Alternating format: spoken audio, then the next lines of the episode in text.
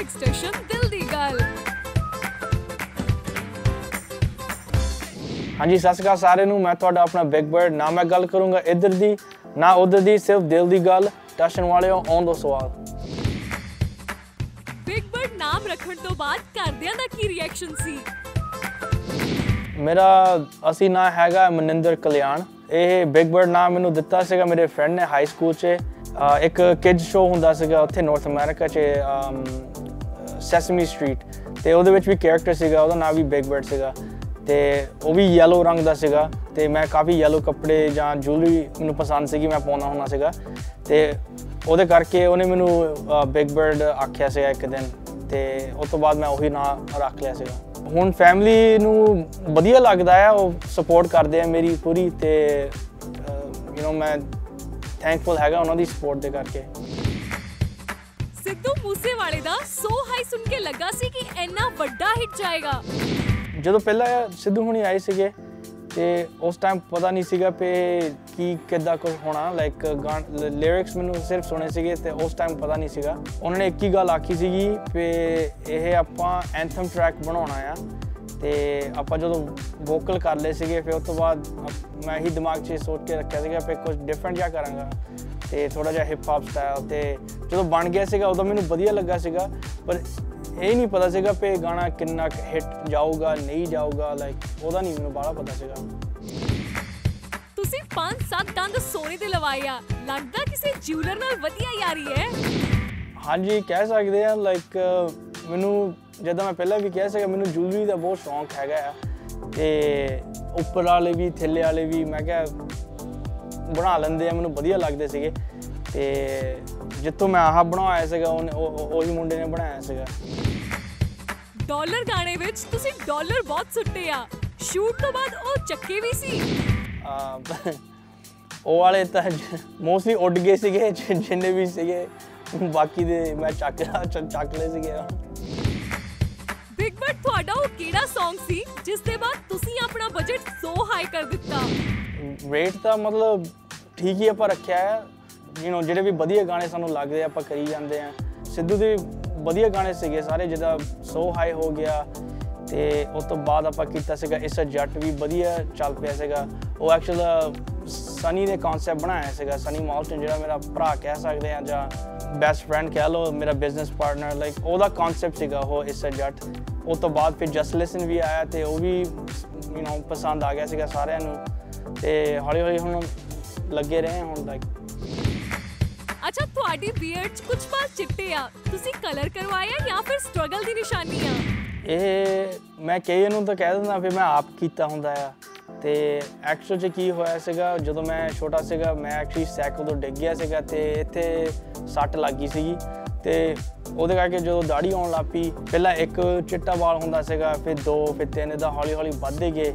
ਤੇ ਮਤਲਬ ਹੁਣ ਤਾਂ ਲੋਕੀ ਮੈਨੂੰ ਦੱਸਦੇ ਵੀ ਨਿਸ਼ਾਨੀ ਬਣ ਗਈ ਹੈਗੀ ਆ। ਸਿਰ ਤੇ ਵੀ ਚਿੱਟੇ ਵਾਲ ਹੁਣ ਆ ਗਿਆ ਕਹਿ ਸਕਦੇ ਆ ਸਟਰਗਲ ਵੀ ਆ।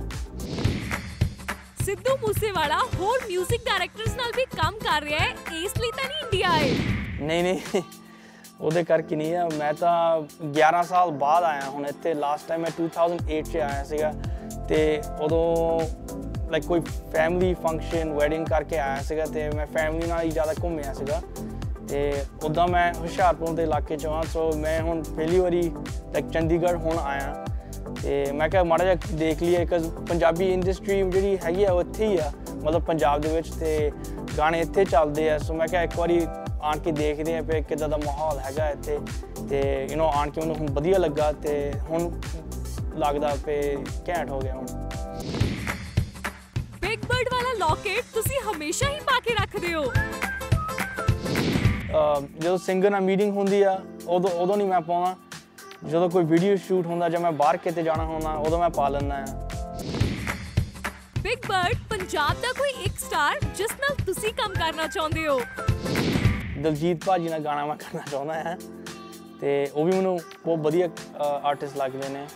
ਉਹ ਵੀ ਮਤਲਬ ਆਪਣੇ ਲੈਵਲ ਤੇ ਬਹੁਤ ਵਧੀਆ ਕਰੀ ਜਾਂਦੇ ਆ। ਤੇ ਮੈਂ ਵੀ ਚਾਹੁੰਦਾ ਉਹਨਾਂ ਨਾਲ ਕੁਝ ਵਧੀਆ ਆਵੇ। ਕਰੂੰਗੇ ਉਹਨਾਂ ਵੀ। ਤੇ ਦੂਸਰਾ ਆਰਟਿਸਟ ਦੋ ਨਾ ਇੱਕ ਹੀ ਪਤਾ ਹੈ bro, ਇੱਕ ਇੱਕ ਦਾ। ਡਿਵਾਈਨ ਨਾਲ Song ਕਰਨ ਲਈ ਤੁਸੀਂ ਅਪਰੋਚ ਕੀਤੀ ਸੀ ਕਿ ਡਿਵਾਈਨ ਨੇ? ਡਿਵਾਈਨ ਦੇ ਨਾਲ ਅਹ, ਮੇਰੇ ਖਿਆਲ ਆਨਲਾਈਨ ਹੀ ਗੱਲ ਕੀਤੀ ਸੀਗੀ ਇੰਸਟਾਗ੍ਰam ਥਰੂ ਉਹਨਾਂ ਦਾ ਵੀ ਕੰਮ ਮੈਨੂੰ ਵਧੀਆ ਲੱਗਾ। ਉਧਰ ਬੰਬੇ ਦੇ ਵਿੱਚ ਵਧੀਆ ਉਹਨਾਂ ਕਰਦੇ ਆ ਰੈਪ ਮੈਨੂੰ ਵਧੀਆ ਲੱਗਾ। ਮੈਨੂੰ ਮੈਂ ਉੱਥੇ ਗੱਲ ਕੀਤੀ ਸੀਗੀ ਆਨਲਾਈਨ ਉਹਨਾਂ ਨਾਲ ਆਪੇ ਆਪਾਂ ਕੁਝ ਕੋਲੈਬੋਰੇਸ਼ਨ ਕਰਦੇ ਆ। ਤੇ ਫਿਰ ਉੱਥੋਂ ਗੱਲ ਸ਼ੁਰੂ ਹੋਈ ਸੀਗੀ। ਫਿਰ ਸਾਡਾ ਉਹ ਵਨ ਸਾਈਡ ਗਾਣਾ ਆਇਆ ਸੀਗਾ। ਸਿੱਧੂ ਮੂਸੇਵਾਲੇ ਦੇ ਲਿਰਿਕਸ ਸੁਣ ਕੇ ਕਦੀ ਕਿਸੇ ਨੂੰ ਕੁੱਟਣ ਦੀ ਫੀਲਿੰਗ ਤੇ ਨਹੀਂ ਆਈ? ਨਹੀਂ ਨਹੀਂ ਇਦਾਂ ਦਾ ਕੁਝ ਹੈ ਨਹੀਂ। ਸਾਰੇ ਜਣੇ ਮਤਲਬ ਵਧੀਆ ਕੰਮ ਕਰੀ ਜਾਂਦੇ ਆ ਲਾਈਕ ਸਾਰੇ ਲੱਗੇ ਪਏ ਆ। ਤੇ ਆਪਾਂ ਵੀ ਕੰਮ ਕਰੀ ਜਾਂਦੇ ਆ ਤੇ ਇਦਾਂ ਦਾ ਕਦੀ ਫੀਲਿੰਗ ਨਹੀਂ ਆਈ। ਬਿਗ ਬਰਡ 10 ਸਾਲ ਇੱਕ ਰੂਮ 'ਚ। ਇਸ ਦੀ ਕੀ ਸਟੋਰੀ ਹੈ? 10 ਸਾਲ ਤੁਸੀਂ 12 ਸਾਲ ਕਹਿ ਸਕਦੇ ਹੋ ਹੁਣ 10 ਸਾਲ ਵੀ ਹੁਣ ਤਾਂ 12 ਹੋਣ ਲੱਗੇ ਆ। ਤੇ ਮਤਲਬ ਮੈਂ ਤੇ ਜਿਹੜਾ ਸਨੀ ਆ ਆਪਾਂ ਦੋਨਾਂ ਨੇ ਇਕੱਠਿਆਂ ਨੇ ਸਟਾਰਟ ਕੀਤਾ ਸੀਗਾ। ਤੇ ਆਪਾਂ ਬਸ ਹੌਲੀ ਹੌਲੀ ਲੱਗੇ ਰਹੇ। ਵਧੀਆ ਸੀਗਾ ਲਾਈਕ ਸਟਰਗਲ ਵੀ ਹੋਣੀ ਚਾਹੀਦੀ ਹੈ, ਤਾਂ ਹੀ ਪਤਾ ਲੱਗਦਾ ਬਾਅਦ ਚ ਫੇ ਆਪਾਂ ਕੁਝ ਵਧੀਆ ਕਰਦੇ ਹਾਂ, ਹਨਾ। ਜਿਹੜਾ ਬੰਦਾ ਨਹੀਂ ਸਟਰਗਲ ਕਰਦਾ ਫੇ ਜੇ ਚੜਾਈ ਹੋ ਜਾਂਦੀ ਹੈ ਫੇ ਸੰਭਾਲਣੀ ਉਹਨਾਂ ਨੂੰ ਔਖੀ ਹੋ ਜਾਂਦੀ ਆ। ਮਤਲਬ ਹੁਣ ਸੈੱਟ ਆ ਸਾਰਾ ਕੁਝ, ਹੁਣ ਵਧੀਆ ਚੱਲੀ ਜਾਂਦਾ ਹੈ ਤੇ ਸਾਰਾ ਕੁਝ ਘੈਂਟ ਆ। ਅੱਛਾ ਬਿਗ ਬਰਡ ਹੋਰ ਕਿਸ ਕਿਸ ਨਾਲ ਕੋਲੈਬੋਰੇਟ ਕਰ ਰਹੇ ਹੋ ਫਿਊਚਰ 'ਚ?